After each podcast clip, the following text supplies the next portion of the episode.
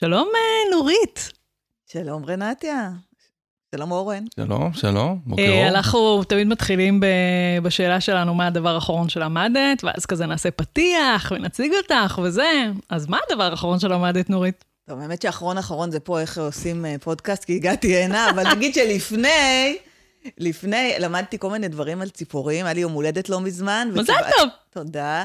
וקיבלתי ספר קומיקס שנקרא ספר הציפורים. אוקיי. ושהיא בקומיקס מספרת כל מיני דברים על ציפורים, שזה שני דברים שאפשר ללמוד כאן. אחד, איך לומדים עם קומיקס. גדול. זה מגניב, מגניב, מגניב. ודבר שני, שאני מתכוונת עוד לעשות עם זה דברים בתור מפתחת הדרכה, לשלב קומיקס בתהליכי למידה. והדבר השני, שלמדתי על אה, ציפורים, כל מיני אה, דברים אה, מרתקים.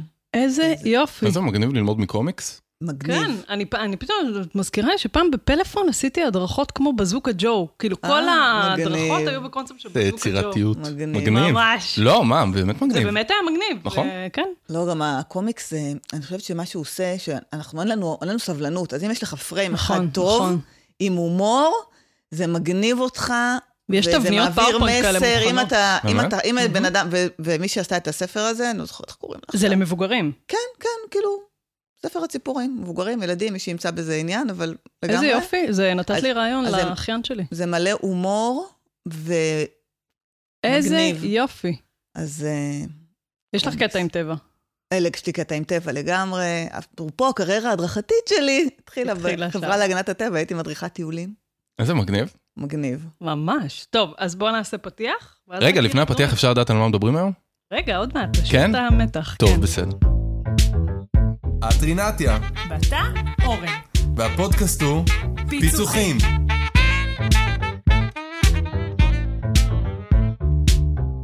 אה, טוב, נורית כהן תל אביבי. אנחנו הכרנו אי שם באיזה כנס הדרכה, והעברנו מושב ביחד על התפקיד המשתנה של מפתח ההדרכה. וואו. מתי זה היה? אה, בערך? זהו, ניסינו לשחזר, אני חושבת שלפני שמונה, שבע שנים, אוקיי. משהו בסגנון.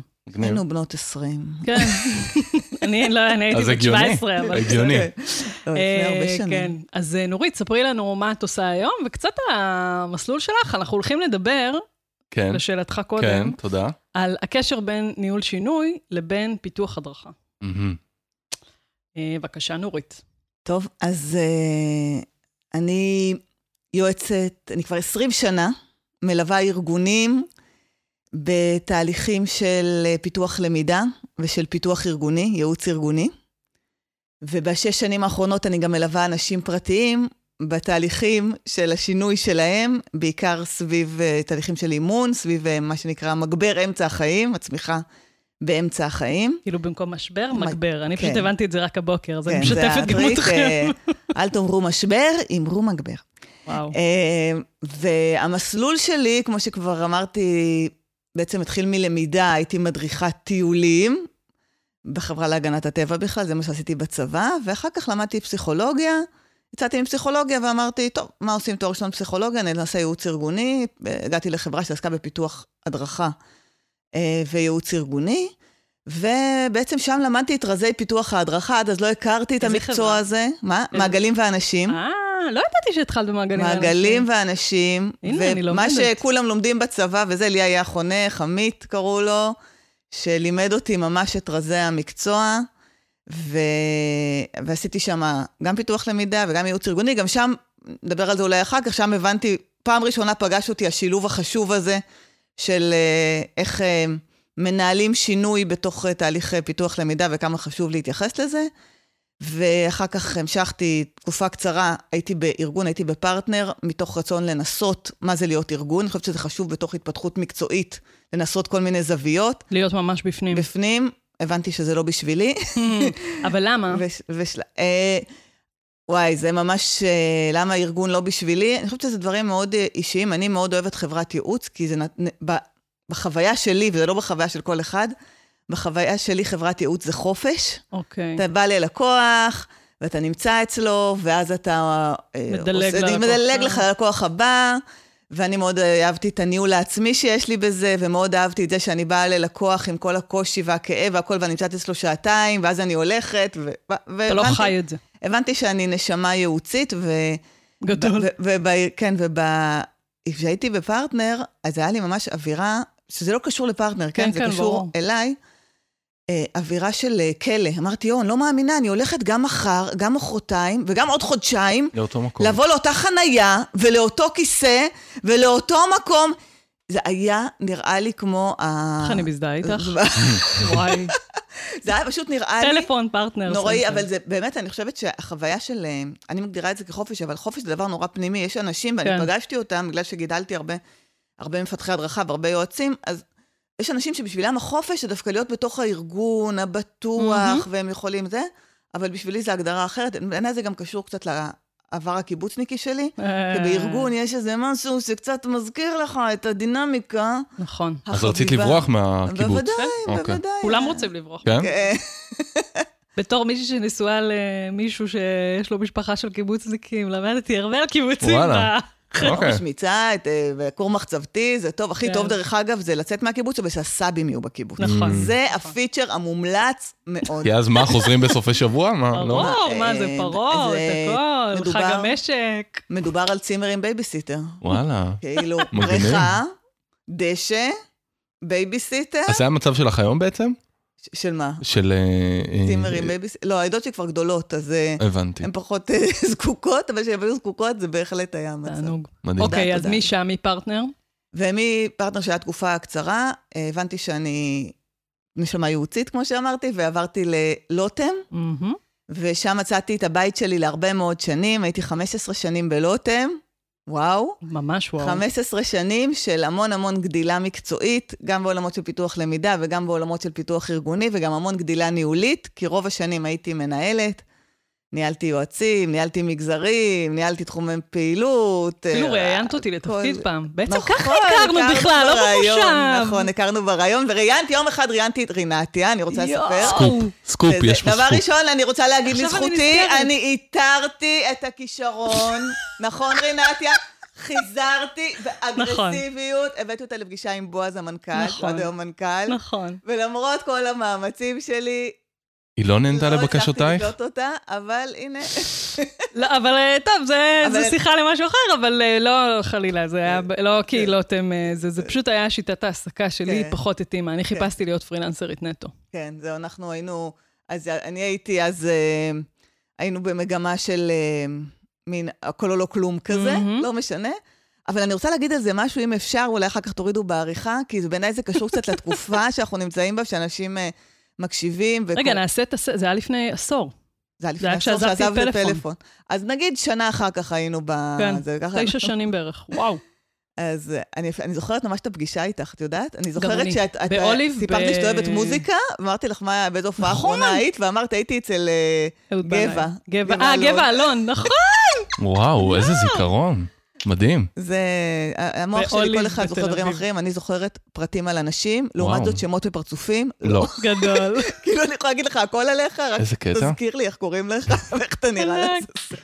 אז מה רצית להגיד על הפגישה? אז מה רציתי אה, להגיד על ה... אה, על הפגישה? רגע. על? זה שאמרת. שאולי אה, נוריד. בעריכה. כן, תורידו אולי בעריכה.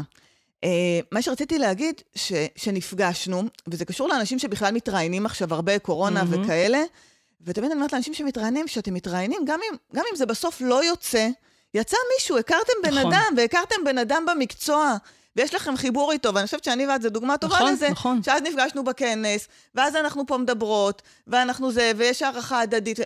וואלה, אני ממש מסכימה, אין מה- שום צורך להוריד את זה בעריכה. אגב, זה גם דווקא בגלל שזו קהילה קטנה, אני חושבת שזה עוד יותר חשוב. כאילו, ההיבט הקולגיאלי-חברי הזה, בלי עכשיו, אוקיי, אז כן קיבלו אותך, לא קיבלו אותך. הכל טוב, כאילו, אני, אני באמת כן, נקודה- מלווה, מלווה אנשים, גם, גם יוצא לי ללוות הרבה אנשים מהתחום שלנו, מהמם. איכשהו ככה אנשים, אה, זכיתי ללוות והרבה מהתחום שלנו, אומרות, אוקיי, יש לך עכשיו רעיונות, זו הזדמנות. בוא, זה, נכון, יש איזה לחץ למצוא עבודה, מעולה, אבל יש גם את המפגשים עצמם, מהמם. שזה, איזה כיף שעה לפגוש מישהו מהתחום המקצועי שלנו. נכון, ולספר על עצמך בכלל. כן, זה- לגמרי. מישהו מקשיב לי. כן, כן, ממש. לגמרי, מישהו אה, שומע אותי. זהו, ואז לפני שנה עזבת. לפני שנה עזבתי, כן, עשיתי את החלק מהמגבר, אמצע החיים שלי, היה להג, להגשים איזשהו חלום של אה, להתנסות בעצמאות. מהמם. ואת ולפני מבסוטית. שנה הגשמת, אני מבסוטית אש. איזה כיף. זה מאוד כיף לי להיות בה, אני מרגישה שאני בתוך הרפתקה, מגניב. אה, ונהנית ממנה מאוד. וכשיצאתי, יצאתי, זה היה בדיוק באזור של פסח, אמרו לי, מעבדות לחירות, אה. וזה, אמרתי, שום עבדות ושום חירות. כאילו, לא הייתי בעבדות אה, כשהייתי שכירה, ואני לא אהיה בעבדות כשאני אה, עצמאית, אני יוצאת מחירות אחת לחירות אחרת, גדול. ואני בודקת אותה, וזהו. זה גם, זה ולשמח- מדהים מהחוויה הפנימית של כל אחד. נכון, כאילו, נכון. קטע. נכון. וזהו, אז אני עפה עכשיו על העצמאות. ונהנית מהטוב שהיא מביאה איתה. יש הרבה, הרבה דברים אה, כיפיים ומפגשים ועשייה. בוא נדבר על ניהול שינוי, נורית. אז בואו נדבר על ניהול, יאללה, נתחיל לדבר על ניהול אני רוצה שינוי. לשאול אבל שאלה מקדימה, כן. אפשר? בוודאי. מה זה ניהול שינוי? או. מה זה שינוי? ולמה צריך לנהל אותו?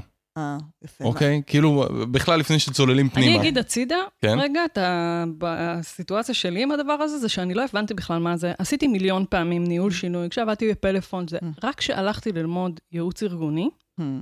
אז נפל לי האסימון, מה זה בכלל, ואני וואו. חושבת שאנחנו בכלל, כאנשי הדרכה, אנחנו בכלל לא שמים על זה דגש. כאילו, אם נגיד יש דברים שממש הארדקור אני מכניסה פנימה, כמו אבחון למשל, מתוך העולם של פיתוח ארגוני, וואו, ניהול שינוי, אני לא בטוחה עד היום שאני גם, כמו אורן, אני לא בטוחה עד היום שאני סגורה על זה, אני הבנתי כמה אני לא יודעת. אז... אה, אז מה זה שינוי? אז מה איזה זה שינויים? שינוי? על איזה שינויים אנחנו מדברים? אבל זה שינוי. דבר ראשון, בואו נתחיל מזה ששינוי, גם ההגדרה שלו היא תלויה בתיאוריה וזה, אבל שינוי זה ש... אני- אומרת, הלוגו שלי זה גשר, אז אני אומרת, שינוי זה, תמיד אני מדמה את זה לגשר. זאת אומרת, אתה נמצא במקום אחד, ואתה רוצה להיות במקום אחר. עכשיו, השינוי זה הגשר שמוביל לשם. זה איך אני נכנסתי, נכנסתי אחד, נכנסתי אה, יפה, בלונדינית, שיער ארוך, יצאתי אה, נמוכה, שמנה שיער אה, קצר שחור, נגיד. סתם. לפני לידה, אחרי לידה. לפני- במקרה שלי. וכולי. כן, זה קשור לי. אז... כן. אה, ובארגונים מה זה שינוי? ו- ובארגונים, מה זה שינוי? זה בא ארגון ואומר, יש לי איזשהו כאב. אה, השינוי יכול להיות, הלקוחות שלי אה, לא מקבלים שירות מספיק טוב. ואני. רוצה לשנות את זה שהם יקבלו שירות יותר טוב. המוצרים שלי, יש לי המון מוצרים שנדפקים והם לא מספיק איכותיים, הם לא עומדים בסטנדרטים של איכות, אז אני רוצה להעלות את האחוז של האיכות. יש לי איזשהו כאב, ועכשיו אני צריך לשנות משהו בתהליכי עבודה שלי, בתהליכי למידה שלי, בדברים שלי, כדי אה. לשפר את זה. לשפר את זה. אני רוצה להגיד משהו על שינוי, ששינוי בעצם, אה, מפתחי הדרכה יקרים שמקשיבים לפודקאסט, Mm. אתם נמצאים בעסקי השינויים. נכון. זאת אומרת, שינוי, אה, למידה היא שינוי. אחת ההגדרות הכי בסיסיות של למידה זה שינוי שיטתי ביכולת הביצוע. אז שינוי, קודם כל אנחנו בעסקי השינויים. כל ה- אה, קיומנו בעולם הוא זה שאנחנו נצליח לחולל שינוי.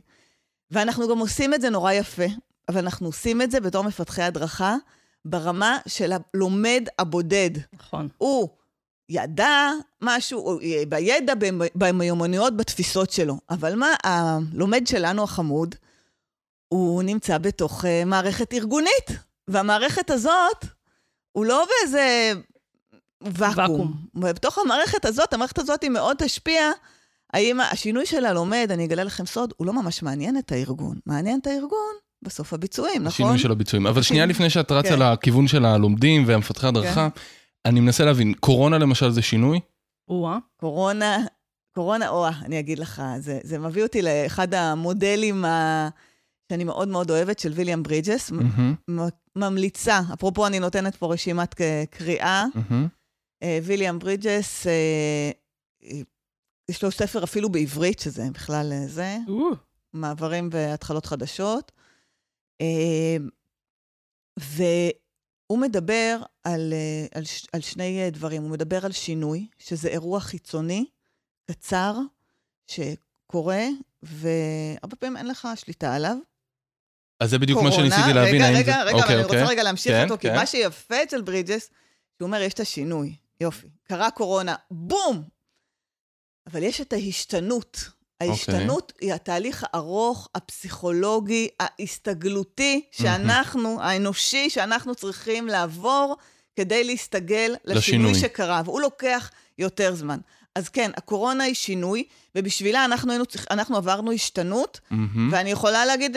או לא עברנו. או או לא לא עברנו, אבל כן. לא, אבל אני חושבת שכל אחד מאיתנו בתוך הקורונה חווה כל מיני אה, רגשות, כל מיני הסתגלות למצב, בהתחלה אני ככה, אחר כך אני ככה, היום אני כן יוצא, אני לא יוצא, זאת אומרת, עברנו איזשהו תהליך, מהמם. אז זה, אני רוצה גם, אם אני כבר מדברת על ברידס, אפשר לתת עוד דוגמה רק שתמחיש, כי זה מהמם. בעיניי אחד היסודות הכי חשובים למי ש... אני רוצה שכ... כמפתחי. הדרכה, כאנשי למידה, אה, נחבוש את המשקפיים האלה ונשאל כשאנחנו באים לארגון, מה השינוי שקורה פה ומה ההשתנות. אני אתן עוד דוגמה שהיא לא ארגונית, אבל. אה, הדוגמה היא של הורות. נגיד, אנחנו לא הורים, לא, עוד לא הורים, רווקים, איזה כיף, בטן, הכל.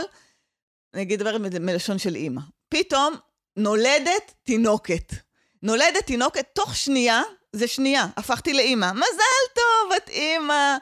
זה שינוי, כן? לפי מה. שאומר וואו, לנו. ידידנו ברידג'ס, זה שינוי. רק מה, לי עוד יש תהליך של השתנות, כי אני עכשיו צריכה להפנים לתוך האישיות שלי ולתוך הזהות שלי את הזהות האימהית שלי, שהיא איפה אני ואיפה היא כשאני יולדת. ואני, את- התהליך, נגיד, האישי שלי של ההשתנות הזה, אני חושבת שרק כשנולדה לי הילדה השנייה, כבר ישבתי טוב בתוך הכיסא הזה של. האימהות. זה לא קשור לתפקוד החיצוני, כן. זה קשור לחוויה מהמם. הפנימית, וגם בארגונים, אה, נעשה ככה, נעשה ככה. רגע, איך זה ישפיע על אנשים? מה יהיו האובדנים שלהם? מה, מה יהיו הפסדים? מי ירוויח כאן? מי זה? בואי אומרת, נכניס את זה רגע לזה. אם אני הרבה פעמים מדברת על כל מיני רבדים שאנחנו כאנשי למידה מטפלים בהם, אז בואו נתחיל מדברים שברור שבהם יש שינוי. הכשרה לתפקיד, יש בה שינוי עבור הבן אדם בדרך כלל. הארגון מאוד ברור לו מה הוא רוצה שיקרה פה, אבל אלה דברים בדרך כלל תהליכים ורוטינות שהארגון כבר מתורגל בהם. שינוי בתוך הכשרה לתפקיד, שנגיד משנים מ-X ל-Y, זה חתיכת שינוי, גם עבור הארגון, אולי לא עבור הבן אדם כי הוא חדש בתהליך, אבל אז זה עולם אחד. עולם נוסף, אמ, זה כל מה שקשור לשיפור ביצועים. שימור ביצועים פחות, אבל שיפור ביצועים זה, אתה בא ומטפל בכאב. אני חושבת אבל שהשינויים הכי הכי גדולים מגיעים באזורים של פרויקטים ארגוניים. אמ, ו, ואני טיפלתי בלא מעט כאלה בפלאפון ובכלל וזה, מה זה אומר? פעם, לא הבנתי בכלל, סתם אתן לך דוגמה הכי מטומטמת מפלאפון, שהיה לנו, אה, נראה לי סיפרתי את זה כבר פעם, אה, שינוי חשבונית.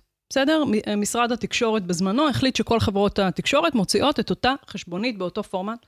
עכשיו, בתוך ארגון זה רעידת אדמה, כי זה לשנות את כל המערכות, ולשנות את התצורה של המענה שאתה נותן ללקוח, והמסכים משתנים, ומלא מלא מלא דברים בעצם בתהליכי העבודה משתנים, עם המון התנגדויות גם מצד העובדים.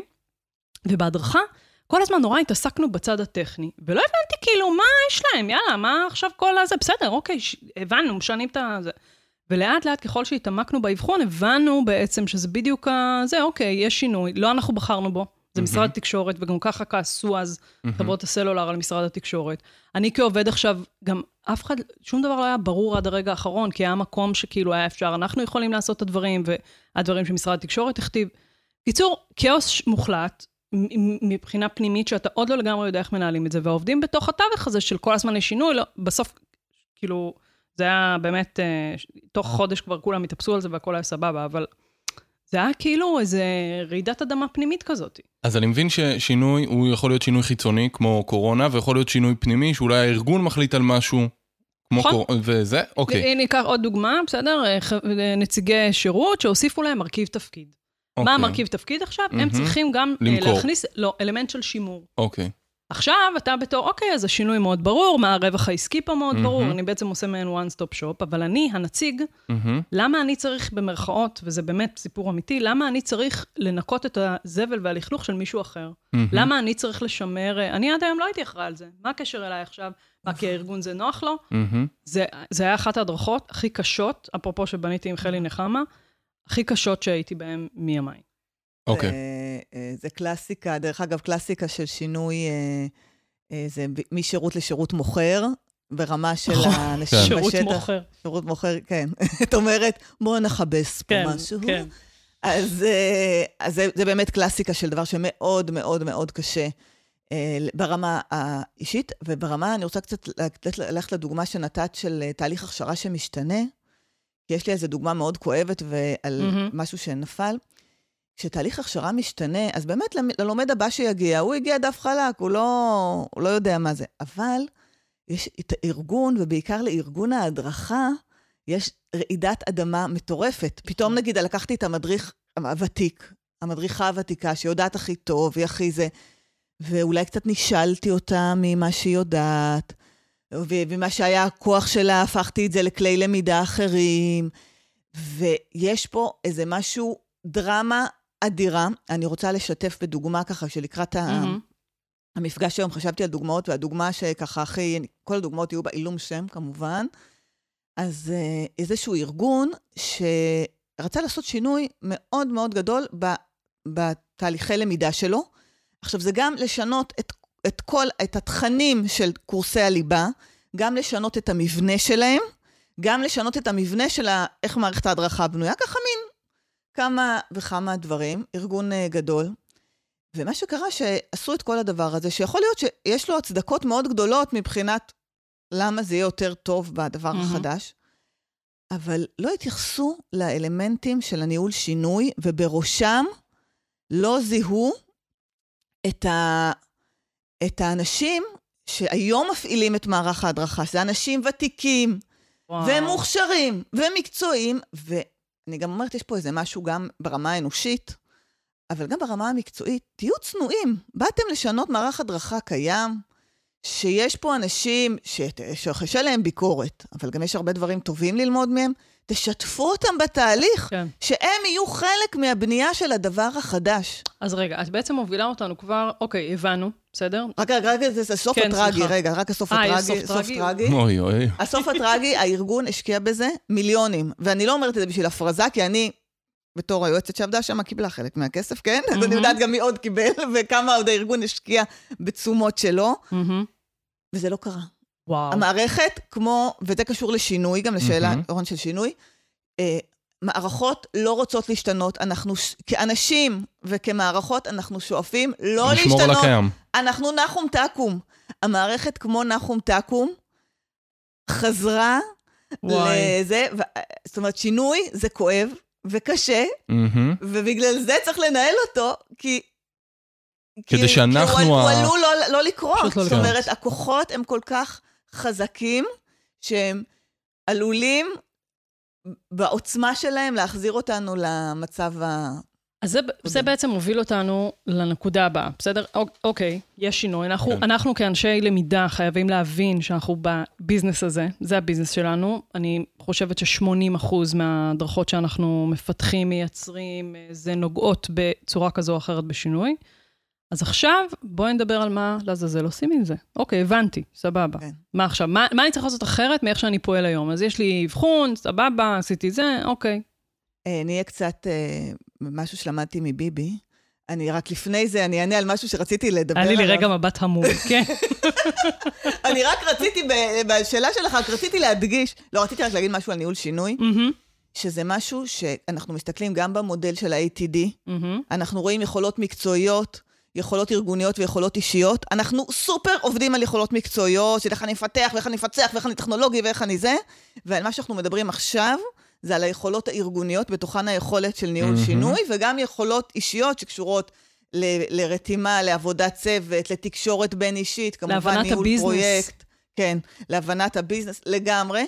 אז אנחנו נמצאים אה, בהקשר הזה על כתפי ענקים, זאת אומרת, יש לנו, גם מהמם. ה-ATD אומר, וגם עוד כתף של ענקים אחרים, גם במודל אלפא לפיתוח הדרכה, שפותח אי שם בסוף שנות ה-90, נכון, הם גם שמו את שם זה. כבר יש, אה, זאת אומרת, ניתוח אה, מערכת הדרכתית זה חלק מהאבחון, זאת אומרת, זה קיים בחשיבה, אבל זה פחות מופנם, ב- הרבה פעמים פחות מופנם בשדה המקצועי, כמובן שאצל אגב, אני לא, מהיועצים, אין כן. מודל מקצועי בעולם הלמידה וההדרכה שממש שם ב front את הניהול שינוי הזה. נכון. אני חושבת שאולי זה מעניין מה שאת אומרת, כי אלפא טוב, גם מי שחלק ממי שפיתח אותו, הם באים מעולם של פיתוח ארגוני, אז אין ספק שחלק מהראייה שמה, אבל קיצור, זה, זה מעניין, אנחנו לא מספיק... אה, יש לי שאלה שעומדת על הלשון. כן. יודעת, סליחה, אני אפילו חושבת על זה, על הקורס שלי, שאני לא חושבת שאני מספיק נותנת לזה מקום, אולי רק במקום של האבחון. מעולה. רנתי, עשיתי את שלי. בבקשה. אני אשמח לבוא ול...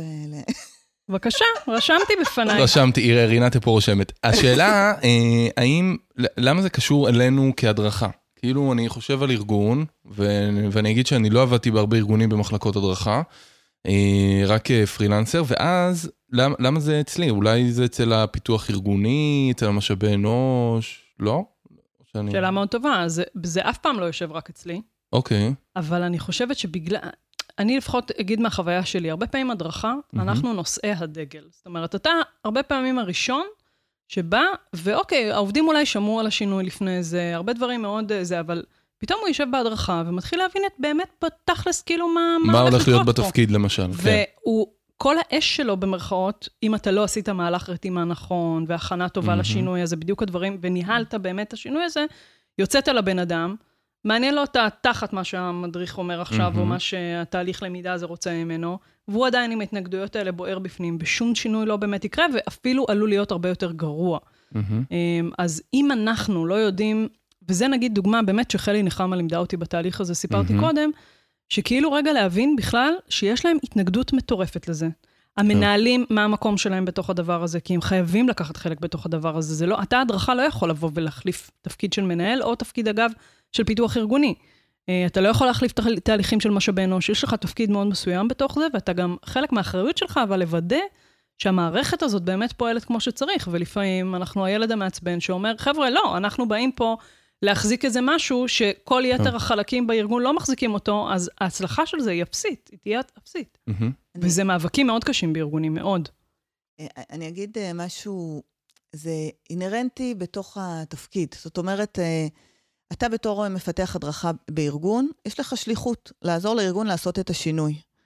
ואם אתה תתייחס, ת- תסתכל בראייה צרה, שהיא רק הראייה של הפיצוח הדידקטי, מהמם. ולא תרחיב אותה לניהול השינוי, אתה פשוט לא תעשה את השליחות שלך. זאת אומרת, אם מהמם. אנחנו רוצים להביא ערך, הערך יבוא מהיכולת הזאת. עכשיו, אני אגיד משהו, היכולת של לנהל שינוי היא יכולת שהיא חשובה לאנשים בארגון, היא חשובה לכל מנהל, היא חשובה ל- לכל אחד מהמקום, והיא חשובה גם למפתח הדרכה שנמצא, הוא נמצא בזירה ארגונית שבהגדרה היא זירה שהיא שינויים. מהמם. כי אמרנו, כל הסיבה שקורית הדרכה זה כדי לייצר איזשהו שינוי. כל הסיבה נכון. שאנחנו רוצים לעשות תהליך למידה זה כדי לייצר שינוי. עכשיו, בתור מפתח למידה, תזהה אותו.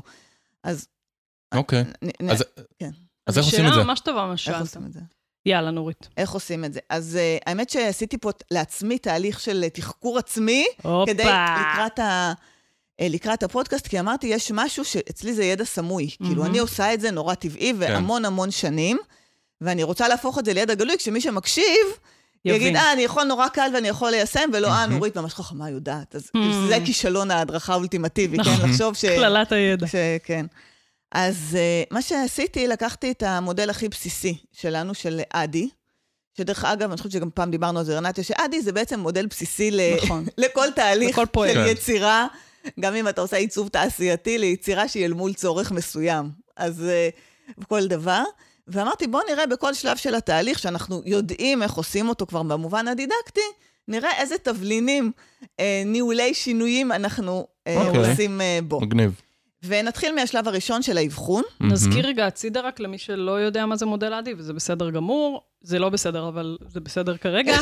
אה, סתם, מודל שפותח בשנות ה-70 בארצות הברית, אה, שהוא בעצם היה המודל המכונן הראשון במקצוע שלנו. זה ראשי תיבות של אה, Analysis, Design, Development, Implementation ו-Evaluation. שלום. שברתי השיניים. אה, זהו, אז יש לו בעצם חמישה שלבים, הם מסונכרנים אחד עם השני, בלה בלה בלה, ועכשיו נורית תצלול אליהם. כן, ומי שרוצה לקרוא, שייכנס ללימי, ורנטיה שם עשתה סק- סקירת נכון. מודלים. שהיא לא, אחלה סקירה. מאוד רצינית. יש לנו גם אה, פרק על זה בפודקאסט. נכון. מודל בדקה וחצי. נכון. בום. בום. בום. אז, אה, אז אה, בעצם אני, אז יש את השלב שהוא מאוד מאוד משמעותי לניהול שינוי, וזה באמת, לחבוש משקפיים פשוט, וזה נורא פשוט. זה לא לוקח לך עוד זמן, זה לא לוקח כלום, זה פשוט לשאול עוד כמה שאלות. בתהליך. האבחוני? באבחון, אבל באבחון, אוקיי. רגע, אבל אני מחלקת את התהליך האבחוני לשניים. אוקיי. שלב ראשון, זה שאנחנו רק מתכננים את התהליך. אנחנו יושבים עם הלקוח, לקוח שלנו, זה יכול להיות הלקוח הארגוני, נגיד אה, מנהל המוקד, סמנכ"ל המכירות, אה, וכן הלאה וכן הלאה. זה יכול להיות אה, מנהל את הלמידה הארגונית, או מישהו שהוא האונר של התהליך, והזמין אותנו, וכבר החליט שהוא עובד איתנו. ואז אנחנו שואלים uh, כמה שאלות לפני בכלל שאנחנו יוצאים לאבחון. ואנחנו, דבר ראשון, אנחנו שואלים אותו שאלה שלימד אותנו ג'ון קוטר, עוד משהו ברשימת קריאה. ג'ון קוטר, יש לו... המודל לניהול שינוי. המודל, הוא הפרויד של עולם ניהול השינוי. הוא הקירקפטריק של... שמונת השלבים לניהול השינוי. בדיוק. עכשיו, גם, אם- יש את הקטע הזה שאומרים, לא, קוטר כבר לא עדכני, אבל גם אומרים שהוא לא, זאת אומרת, זה כאילו, תמיד משחקים איתו, אל מולו, מדברים, לא משנה. אז uh, הג'ון קוטר מדבר על שלבים לניהול שינוי, שבעיקרון הוא אומר, שינוי, כמו שאמרנו, שינוי זה קשה, אז בואו נראה איך עושים אותו, והשלב הראשון שהוא מדבר עליו, הוא אומר, sense of urgency. כמה שאנחנו לפעמים בהדרכה קוראים לזה אמילי, mm-hmm. אני, מה יוצא לי מזה כזה? אני עושה, למה, למה שמישהו פה יעשה את המהלך הכואב, הדורשני הזה של השינוי עכשיו? והדבר הראשון, אני נותנת לכם שאלה עכשיו, שאתם שואלים בתהליך הבא את אותו מזמין העבודה שלכם, תגיד, מה ה-sense of urgency כאן? למה הארגון רוצה לעשות את השינוי הזה? כמה זה משמעותי לכם? מה, זה להיות או לחדול? זה nice to have? כמה... Uh, התקשרה אליי איזושהי מנהלת uh, משאבי אנוש, שהיא רוצה לעשות uh, משהו, איזה תהליך, אה, דיברתי איתך על זה, תהליך, uh, תהליך משהו של uh, מכירות, וכשאני מדברת איתה, לאנשי מכירות שהם מדבר, שאנשי מכירות שלהם מעולים, שהם... שהם לא עוזבים, שהכול גדול. טוב, אז מה את צריכה? כאילו, אין sense of urgency כאן. זאת אומרת, אנחנו צריכים להבין אם יש פה איזשהו... אגב- אה, אם, וכמה ה-sense of urgency גלוי, כי אולי ב- המנכ"ל, בשבילו זה נורא ברור שזה, אבל בארגון למטה אנחנו, אין, אני הקביעות... חושבת שיש פה עוד הזה. זווית, להסת- זו שאלה מעולה בעיניי, ויש פה עוד זווית להסתכל עליה, האם זה חיצוני או פנימי. אם זה משהו שהארגון בחר בו, או נכפה עליו, כי יש שינויים חיצוניים, כי טה-טה-טה-טה-טה, וזה הרבה פעמים, אגב, גם בקורונה אפשר היה לראות את זה מעניין. סתם לדוגמה, מעבר לעבודה מהבית. בסדר? עכשיו, על, רוב, על הרוב המכריע של הארגונים זה נכפה. העובדים היום, כאילו, ממש מתבאסים כשארגון עכשיו לא בוחר בזה. רוב העובדים, חלק גדול מהם לפחות, מי שאני רואה. אבל זה, זה קטע, כאילו, זה, לפעמים זה משהו שיכול להיות כפוי על הארגון, והעובדים מאוד דווקא רוצים שהוא יקרה, וההנהלה לא. יש פה זוויות להסתכל עליהן. אבל בכל מקרה, המזמין, המזמין, אנחנו צריכים לזהות את זה, להגיד, זה כואב? כמה זה כואב? כמה זה קשה? תיקחו את זה לעולם אחר של sense of urgency. מישהו מתחיל דיאטה. מתי הוא מתחיל דיאטה? כשכבר אה, משהו, היה איזה משבר, המכנסיים, הזה, לא יודעת, ההתקף לב, לא יודעת, מהמם. קרה איזה sense of urgency, זה לא קורה. גם ככה, אז קודם כל אנחנו מבררים מה מידת ה-sense of urgency. גבוה, יופי, אז זה יעזור לשינוי לקרות. אה, נמוך, אנחנו נטפל בזה בהמשך, אוקיי, יישארו קשובים. אוקיי, אוקיי. נקסט. אה, שאלה נוספת שנשאל את המזמינים, אם קשורה, אנחנו נחזור לברידג'ס, זה מה השינוי ומה ההשתנות. מה ה-change ומה ה-transition. זאת אוקיי. אומרת, השינוי שאנחנו נעשה זה אה, מעבר לעבודה מהבית, מהמם. אבל מה ההשתנות? פתאום המנהלים יצטרכו לנהל מרחוק, פתאום לא יהיה להם אה, יכולת לראות את העובדים שלהם ביום-יום, זה עלול לייצר אה, ריחוק, אולי זה עלול לייצר ריחוק כאילו, איפה בתחושת הם שייכות. מול המצב כן, הרצוי כן. הזה? מה, מה יקרה מבחינה פסיכולוגית לאנשים שנמצאים בתוך הצ'יינג' הזה, וכאילו להבין... גם מבחינה ביצועית, כן, בפועל. כן, כן, כן. אמ, אגב, הרבה פעמים אני נתקלת במצב שבו לא יודעים להגיד מה השינוי. זאת אומרת, ידוע שרוצים שינוי, יודעים בגדול לאן רוצים להגיע, אבל לא, או שלא יודעים לפרוט אותו, או שחלקים שונים בארגון בכלל לא מסכימים עליו. זאת אומרת, כל אחד רואה את השינוי, ב... ואז כאילו, אוקיי, לא בא לי לקחת את הפרויקט הזה, אני צוחקת. אני צוחקת, אבל... אה, כן. לא, אבל אז הנה, אז, רנטיה, מה שאת מתארת, שאת אומרת, וואו, יש פה איזושהי עמימות, ואני מבינה שאני נכנסת פה לתוך שיא הפוליטיקה הארגונית. והמשיכת חבל, ואז יש פה מיומנות שהיא מיומנות בפני עצמה, מאוד מורכבת ל- לאיש למידה בעיניי, מורכבת לכל בן אדם, אבל, והיא לדעת לזהות מי הלקוח שלך ועם מי אתה הולך. אם הלקוח זה המנכ"ל, אז אנחנו נראה, נעזור לו לקשור את החוטים ולהבין זה, אגב, ואם הלקוח היה זה... לי ממש מקרה אמיתי, אה, שליוויתי ארגון בתהליך למידה מאוד מורכב של שינוי באמת מז'ורי, ממש מטורף, משפיע על כל דבר בארגון וזה. בשלב מסוים פשוט הבנו שזה too much, אה, בטח לנו כלמידה, ואני פשוט דרשתי שייכנס לפה מישהו שהוא מומחה בניהול שינוי, ויתחיל להוביל את הארגון בהיבט הזה של ניהול שינוי ויעזור לך, כי זה, זה לא התפקיד של למידה כבר, זה נורא נורא גדול. לא רצו לקחת כזה. וואו. אה, כן, וזה זה שם אותנו במצב מאוד בעייתי, מאוד מאוד בעייתי, בטח כשאתה עובד בתוך הארגון. זה, זה היה מאוד, כאילו, האנשים שעבדו בתוך הארגון, וואו, שם אותם בסיטואציה בלתי אפשרית. אז זה גם, אה, טוב, זה גם עוד משהו שהוא בכלל יכולת של אה, כל איש מקצוע ושל מפתח למידה, גם להגיד עד איפה כן. זה. בזירה זה שלי. לא המומחיות שלי כבר, כן. די. ומאיפה אני כבר אה, צריך אה, אה, מומחיות אה, מהמם, אחרת. אחרת. לפעמים בפרויקטים מאוד גדולים אנחנו מזהים שצריך אפילו, לא בלמידה דווקא, דווקא יותר פרויקטים אולי של הקמ, הקמות נגיד מאוד גדולות וכאלה, מהמם. גם של למידה, לפעמים אנחנו מזהים שצריך PMO חיצוני, לא את. הניהול פרויקט שאנחנו נותנים. וגם לפעמים אנחנו צריכים להגיד, לא, אנחנו צריכים פה עוד הערכה של היכולות שלנו. אז יש, אז, אז, אז בעצם צריך להבין את ההשתנות שהקהל צריך, שהאנשים בארגון צריכים אה, לעבור, ו- וגם אני מאמין שצריך לבחון את זה על פי התפקידים השונים, זאת אומרת, יש את ההשתנות של כן. המנהלים, וההשתנות של הנציגים, וההשתנות של ב...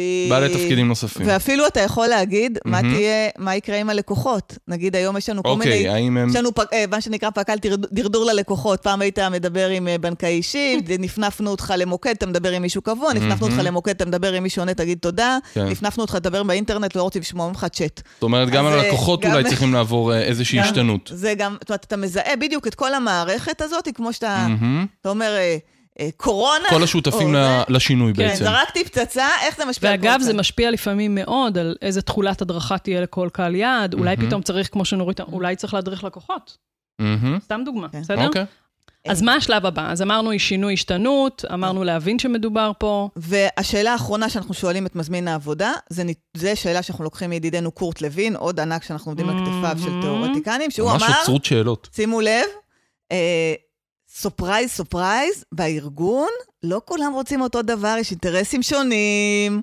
זה לא אנחנו כולנו המטרה האחת, ואז הוא אומר לנו, בואו תנתחו איזה כוחות בולמים ואיזה כוחות דוחפים יש לשינוי הזה, ואנחנו שואלים את השאלה הזאת, מי ירוויח מהשינוי ומי יפסיד מהשינוי, ועד כמה הם חזקים, אלה שיפסידו מהשינוי, כי אם הם חזקים וכמה אנחנו צריכים אותם כדי שהוא יצליח, כדאי שנדע מה לעשות שאלה איתם. מעולה. אני אגיד פה אמירת זה, אני הרבה פעמים נזהרת מלהסתמך רק על מה שהלקוח אומר.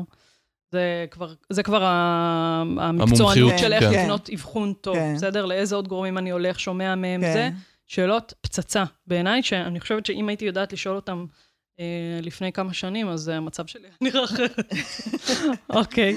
אה, ואז אנחנו מתכננים את האבחון בהתאם לשאלות האלה, אוקיי. שבתכנון של האבחון, מי אנחנו נפגוש חוץ מהרגילים שאנחנו תמיד פוגשים, דידקטי? את האנשים, הכוחות הבולמים. אנחנו נרצה לפגוש על בסיס פוליטי, יכול להיות שהוא לא יוסיף לנו לידע הדידקטי שלנו דבר, אבל על בסיס פוליטי אנחנו נרצה לרתום אלינו את האנשים שזיהינו כבולמים, לשתף אותם בתוך התהליך. ולכן אנחנו, זה מאוד מאוד חשוב לשבץ אותם בתוך הת- התהליך של האבחון, וגם כחלק מתהליך ניהול השינוי, אני מאוד ממליצה להקים ועדת היגוי שמורכבת מנציגים שונים, ממקומות שונים של הארגון ומדרגים שונים, מהמם. ובתוך הוועדה הזאת, לנסות ולשלב את המתנגדים, את הסמנכ"ל שהוא דווקא הכי נגד. הכי נגד או הכי זה, כי אם הוא יהיה שותף לקבלת ההחלטות, זה יהיה שלו. זה לא אני גם רוצה להגיד משהו, זה לא משהו מניפולטיבי. אני, חוש, אני חושבת שאנחנו, כשאנחנו מכניסים מישהו שהוא מתנד, מתנגד, הוא משמיע לנו, הוא איזשהו דביל נכון. אדבוקייט, שעוזר לנו לנהל סיכונים ולקבל החלטות יותר טובות. ממש. זאת אומרת, אז אנחנו מכניסים אותם, ואז אנחנו יוצאים לנו אה, לתהליך האבחון, וראיינו את כולם, והגענו עם המסקנות לוועדת... אה, אני אגיד, הוועדת היגוי? זה ארגון אמיץ. לא כל ארגון יסכים לעשות את זה, וזה מאוד תלוי אצל מי יושב השינוי ואיך הוא מוכן לנהל אותו והכול. אני חושבת שזה על אחריות שלנו, בטח כשמדובר בשינוי גדול, זה במינימום להציע שיהיה איזשה, איזשהו מפגש כזה, לפחות אחד, שתיים, כדי שבאמת נוכל לשמוע את כולם, וזה יכול להיות לנו גם אחלה קבוצת מיקוד כבר להמשך. זה משהו, ועדת היגוי זה טיפ מאוד חשוב. זה אין, אין לתאר, לכנס שלוש פעמים אה, במהלך תהליך ועדה של אנשים מקצווי הקשת הארגונית שרלוונטית לנושא, תעזור לנו מאוד מאוד ביישום, בתקציבים עתידיים, בהכול. יש לי מהמם. דוגמה מעולה שעשיתי, אני גם אגיד את השם כי היא מעולה, תוכנית מרום, לתוכנית לאומית להכשרת אה, רופאים לניהול במשרד הבריאות. מהמם. זו תוכנית ענקית שצריכה רופאים מכל רחבי בתי החולים והכול. וואו. והוועדת היגוי כללה נציג מנכ"ל, שלושה סמנכ"לים, כן, וואו. של משרד הבריאות, וגם סמנכ"ל, וגם נציגים של, אה, של אה, קופת שטח. חולים כללית, שמחזיקים הרבה מהרופאים בארץ. זאת אומרת, גם אנשים מחוץ לארגון הבסיסי שפיתח את זה, ובזכות זה, זו תוכנית שמבחינה תקציבית, ומבחינה אופרטיבית, זה לא טריוויאלי שהיא תצא לדרך, אבל בזכות זה שיש כל כך הרבה שותפים, מדרגים כל כך גבוהים, שהם בתוך העניין, והם מחויבים לו, ורואים את החשיבות שלו, והם באותו דף, אז זה מניע זה את זה. קורה, ותפורץ יפה. מדהים. אז... אה, אמ, אוקיי, מציגים את האבחון. מציגים את האבחון, למישהו אנחנו נציג את האבחון. ועדת היגוי, לשני לקוחות, מישהו יראה את זה, ואנחנו נגיד לו איך ממשיכים. אמ, אז קודם כל, כשאנחנו מציגים את האבחון, אנחנו אמ, נותנים אנרגיה. כי נותנים אנרגיה לקראת השינוי, אנחנו מה נותן אנרגיה? בואו נראה איך זה יהיה כשזה יצליח. אוקיי. כמו שאנחנו עושים ניתוח תפקיד, אני תמיד אומרת, ניתוח תפקיד זה תמונה עם ריטוש. זה עשינו פוטושופ, כי אמרנו, היום הנציג שלנו נראה ככה, אבל מחר הוא יהיה עם נצנצים וכאלה, וזה נורא נותן לנו אנרגיה, כי אנחנו נורא רוצים את זה. אז להיות לא רק בפרטים, הדיטלס היבשים, אלא גם להיות ב... להציג את התמונה, כי התמונה הזאת נותנת אנרגיה להתגייס לטובת הדבר הזה. זה דבר אחד. חלק מה... רק על איך להציג אבחון, אפשר לעשות כן, אה. זום אין שלם. לגמרי. וגם בתוך ההצגה של בעצם אבחון, זה בעצם storytelling. אתה מספר איזשהו סיפור של הארגון שלמדת, ובתוך הסיפור הזה, כשאת, אם זיהינו בהתחלה, זוכרים את ה-sense of urgency? מהמם. אם זיהינו בהתחלה שה-sense of urgency נמוך, אז אנחנו כאן נספר את הסיפור שמגביר את ה-sense of urgency. נספר את הסיפור של הארגון שלא יעמוד בווקה ובעולם המשתנה, ועוד שנייה זה, אם הוא לא ישכיל לייצר תהליכי למידה מהירים ותגובתיים, שלא ישכיל, זאת אומרת, אנחנו נדע לעורר אצל ה-sense, את ה-sense of urgency אצל האנשים. איזה מבטא ישראלי נתתי פה? אבל זה ממש אה, נכון, אבל, אה, ואני אמרתי evaluation מאוד יפה, סתם, אבל אה, מה שאמרת על ה storytelling והאבחון, וואלה, אז אה, וואלה, וואלה. וואלה. בסדר, יש לי פה נקודות הערה, אוקיי. אז, אז עכשיו הגענו לשלב השני, ה design, הפיצוח. וכאן אנחנו עושים פיצוח, כמובן את הפיצוח הדידקטי שלנו, אבל חוץ מזה אנחנו עושים פיצוח של ניהול השינוי. עכשיו אנחנו לוקחים, ואנחנו אומרים, הבנו מי הכוחות הבולמים, הבנו את הרמת sense of urgency, הבנו מה משפיע, מה, מה ה-change ומה ה-transition, הבנו את כל ההיבטים האלה. עכשיו בואו ניצוק את זה לתוכנית שתבטיח שתהליך הלמידה שלנו יצליח. ובעצם מכסה את כל החלקים האלה. זה בעצם יכסה בדיוק, אנחנו ניתן מענה בתוך התוכנית. למשל, אנחנו נתאים את המדדי ההצלחה הארגוניים לתהליך למידה שלנו. כי. מעולה. אנחנו רוצים שזה יתמוך בהם. זאת אומרת, אם מנהל עכשיו, אני אומרת לו, הכנסתי מסך חדש ללקוח, נגיד הכי פשוט, לומדה. מהמם. מסך חדש של לקוח. כולם מרוצים, הוא ילמד, אבל אם המנהל שלו, עכשיו ימשיכו למדוד אותו על קצב מענה, והמסך הזה מוסיף עוד חצי דקה מענה, אז הוא לא ייתן לו לה- להיכנס למסך הזה. אני רגע עושה שנייה של זום אאוט כזה.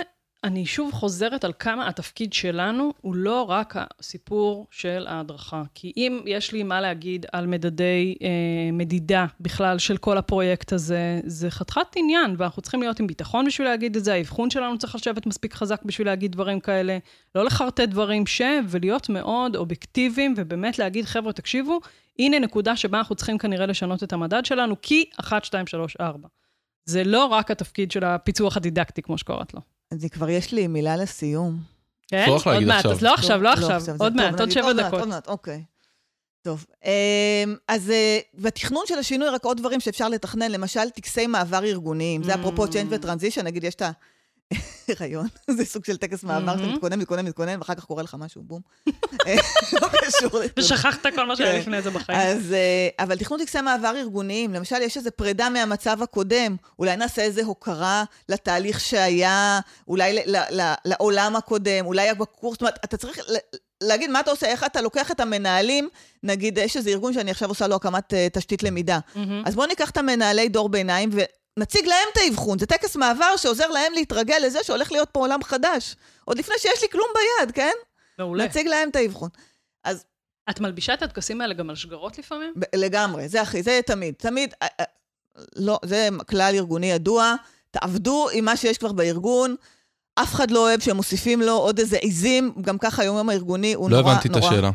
כאילו, נורית אומרת, בוא נעשה איזה טקס עכשיו בשביל זה, מעולה. עכשיו, אני אחפש את המקומות שגם ככה, לצורך העניין, יש בהם טקסים ארגוניים קבועים כבר, כמו? בסדר?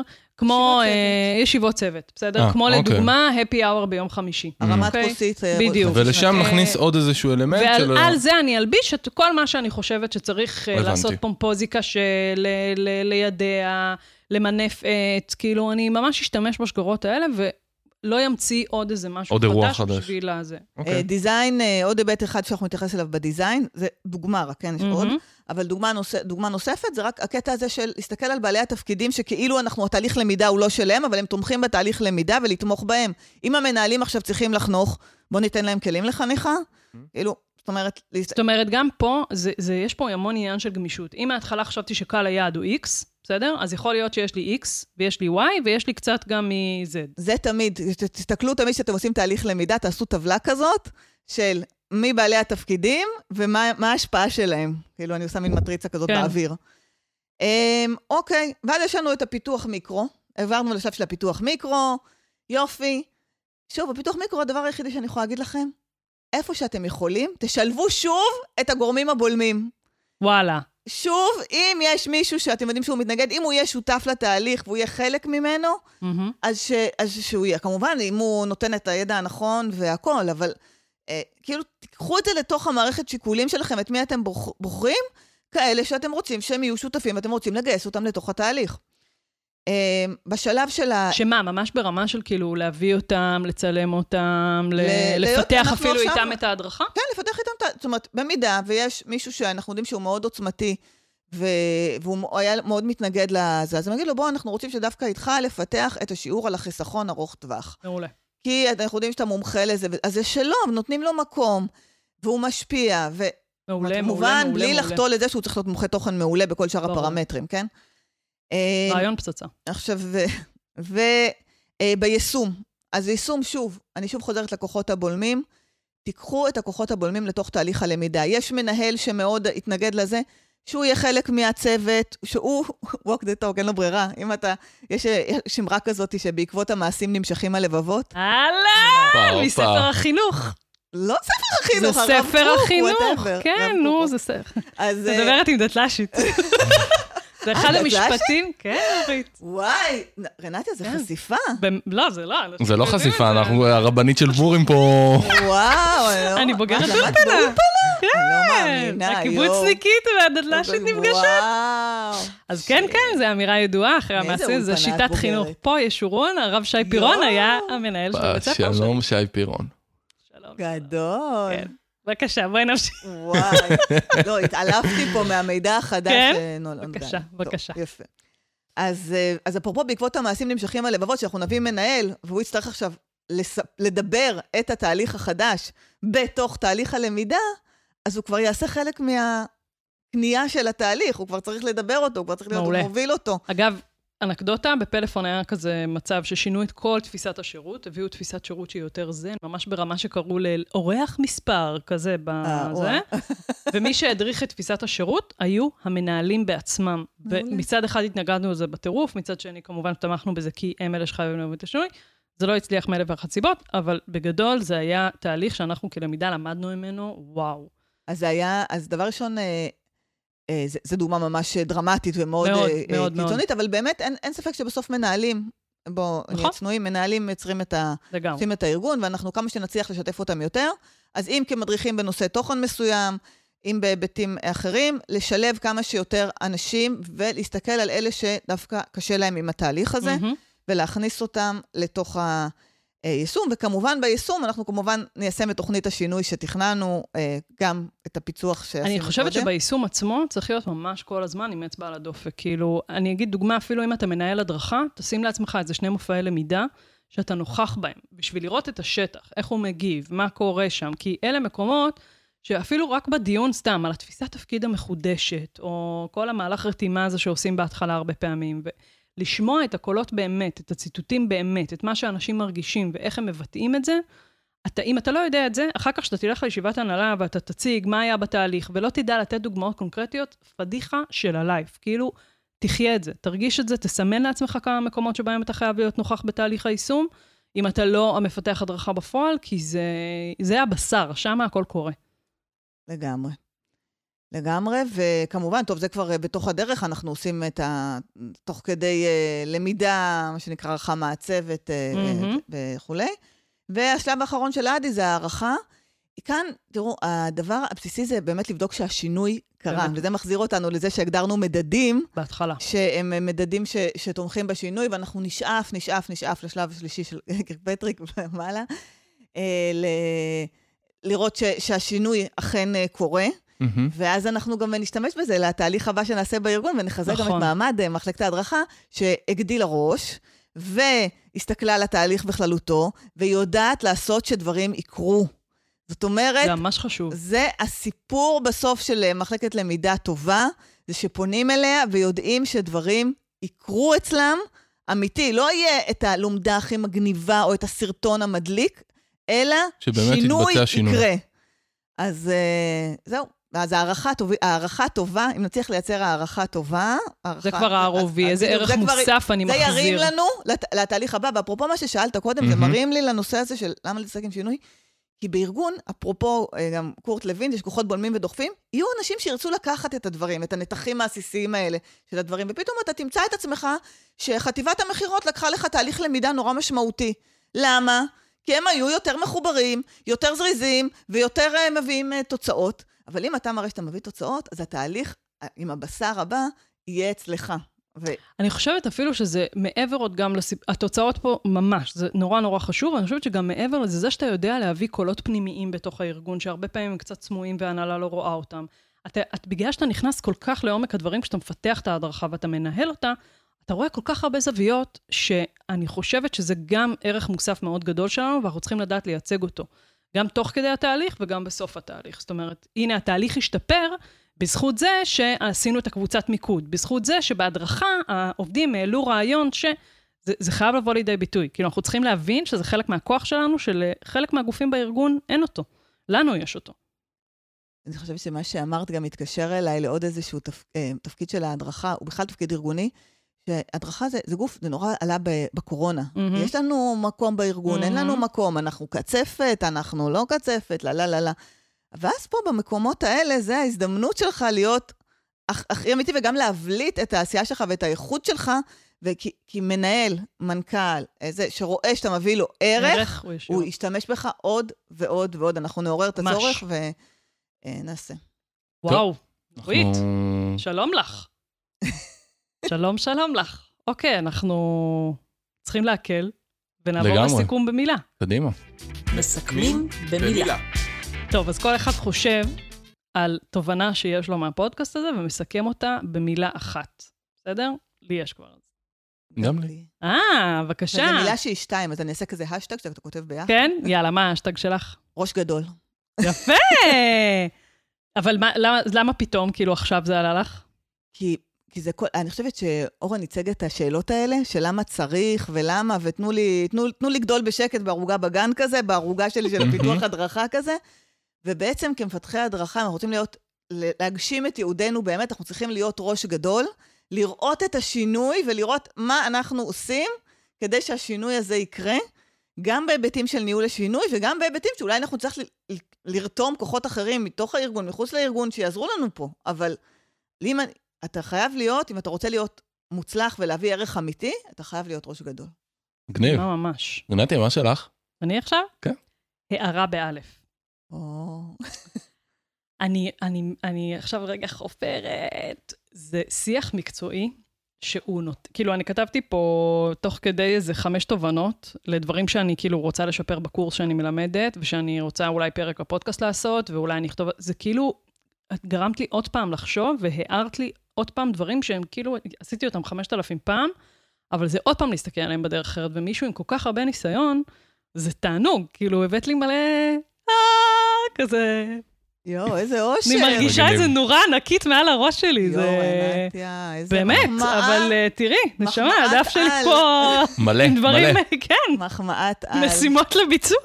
איזה כיף. מדהים. כאילו ה storytelling, שלא חשבתי על זה אף פעם, על storytelling בהצגת אבחון, וואלה, נכון, ו- וללמד על ניהול שינוי בקורסים, אלוהים, איך לא עשיתי את זה עד עכשיו? כאילו, לא נתתי לזה מקום, ויש פה עוד, וספרי קומיקס שהמלצת להם, בקיצור. המילה שלי זה עוגת שכבות. למה עוגת שכבות? כן, כי אני מדמיין את עצמי עכשיו כמו עוגת גבינה טעימה כזאת ממש, ועכשיו הוסיפו לה עוד קצפת.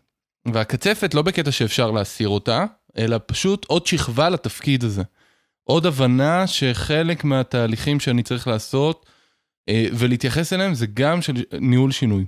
נכון. וזה וואי, זה אה, דימוי. זה התובנה. טכנולוגיה טעימה ויפה. לא, גם מה? דימוי, אה, אני כאילו לוקח אותי, אני ככה רצה עם האנלוגיה שלך, ואני אומרת, זה נורא נכון, וזה גם קשור, העוגת שכבות הזאת קשורה גם להתפתחות. אפרופו הקורס נכון. שלך, יכול להיות שאחד הדברים, שהקורס, הוא, גם חשבתי על זה, מה קורה ב-HIT, מה קורה במקומות שמכשירים אנשי למידה. מהמם. באמת מדברים יותר על ההיבט המקצועי. נכון. ויכול להיות שזה מתאים למישהו שנמצא בשלב הראשוני שלו, ו... ואז אתה, אתה שם אה. פרויקטים מעל, ואז, ו- ואתה שם באמת בהתפתחות הבאה, יכול להיות שאתה באמת שם יותר את הרובד של ניהול שינוי. ונגיד עוד רובד על העוגה הזאת, שהוא גם חשוב ככל שאתה גדל מבחינת אה, פיתוחית, זה הרובד של ניהול פרויקט. נכון. זה רובד מאוד חזק מהמם. בזה. אז, אה, שזה אפילו כאילו יותר obvious, כי כולנו כן, מתעסקים כן. בניהול פרויקטים, וגם אם אתה מפתח מיקרו, אז אתה זה, אבל הניהול שינוי בעיניי הוא רובד גם פנימי, לוקח זמן להפנים אותו, להבין אותו. לא כל אחד מסוגל להוביל אה, ניהול שינוי, זה עולם מאוד מאוד מורכב, לעמוד בכוחות הפוליטיים האלה הרבה פעמים בארגונים. אני חושבת שעבור מנהלי למידה ועבור מפתחי מקרו, אה, יועצים נגיד, זה, זה קריטי הרובד הזה. זה לגמרי, לגמרי. מאוד מאוד קריטי. לגמרי. יופי. היה מדהים, היה מדהים. ו-. ומאיר. ממש מאיר, אה, מאיר. מאיר, לקחת את. המילה שלי. מאיר ומאיר. בום. נכון? ואם נחזור לאנלוגיה שלנו של גשר, אנחנו מקווים שנתנו לך גשר לניהול שינוי. יאללה, חבר'ה, ניפגש בפודקאסט הבא. ביי ביי. ביי.